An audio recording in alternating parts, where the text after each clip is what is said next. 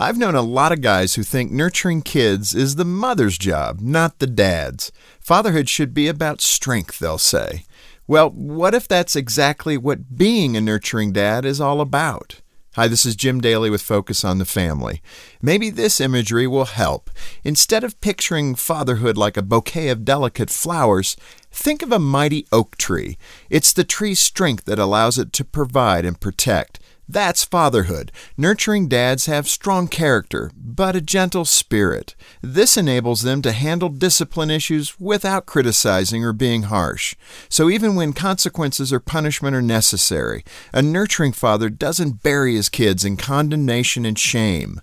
A nurturing dad also puts in the time and energy to build a strong relationship with his children. He talks to them about their day and helps them learn from their experiences. He interacts with them gently so they feel safe talking to him. Every one of us falls short, but it's an ideal every dad should strive for. Being a nurturing father isn't usually portrayed as heroic or manly, and that's a shame because fatherhood is the very definition of being a hero. It takes a man of true strength and character to invest his life in his kids and build a solid relationship with them.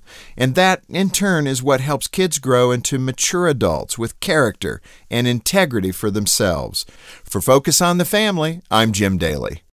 It's time to level up. Give your kids a safe, faith focused, and biblically based community, and so much more. Join the Adventures in Odyssey Club. Club members get on demand access to the exciting Adventures in Odyssey series, including more than 900 episodes.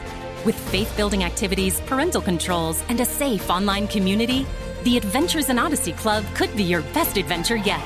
Learn more and start your free trial at adventuresinodyssey.com slash radio.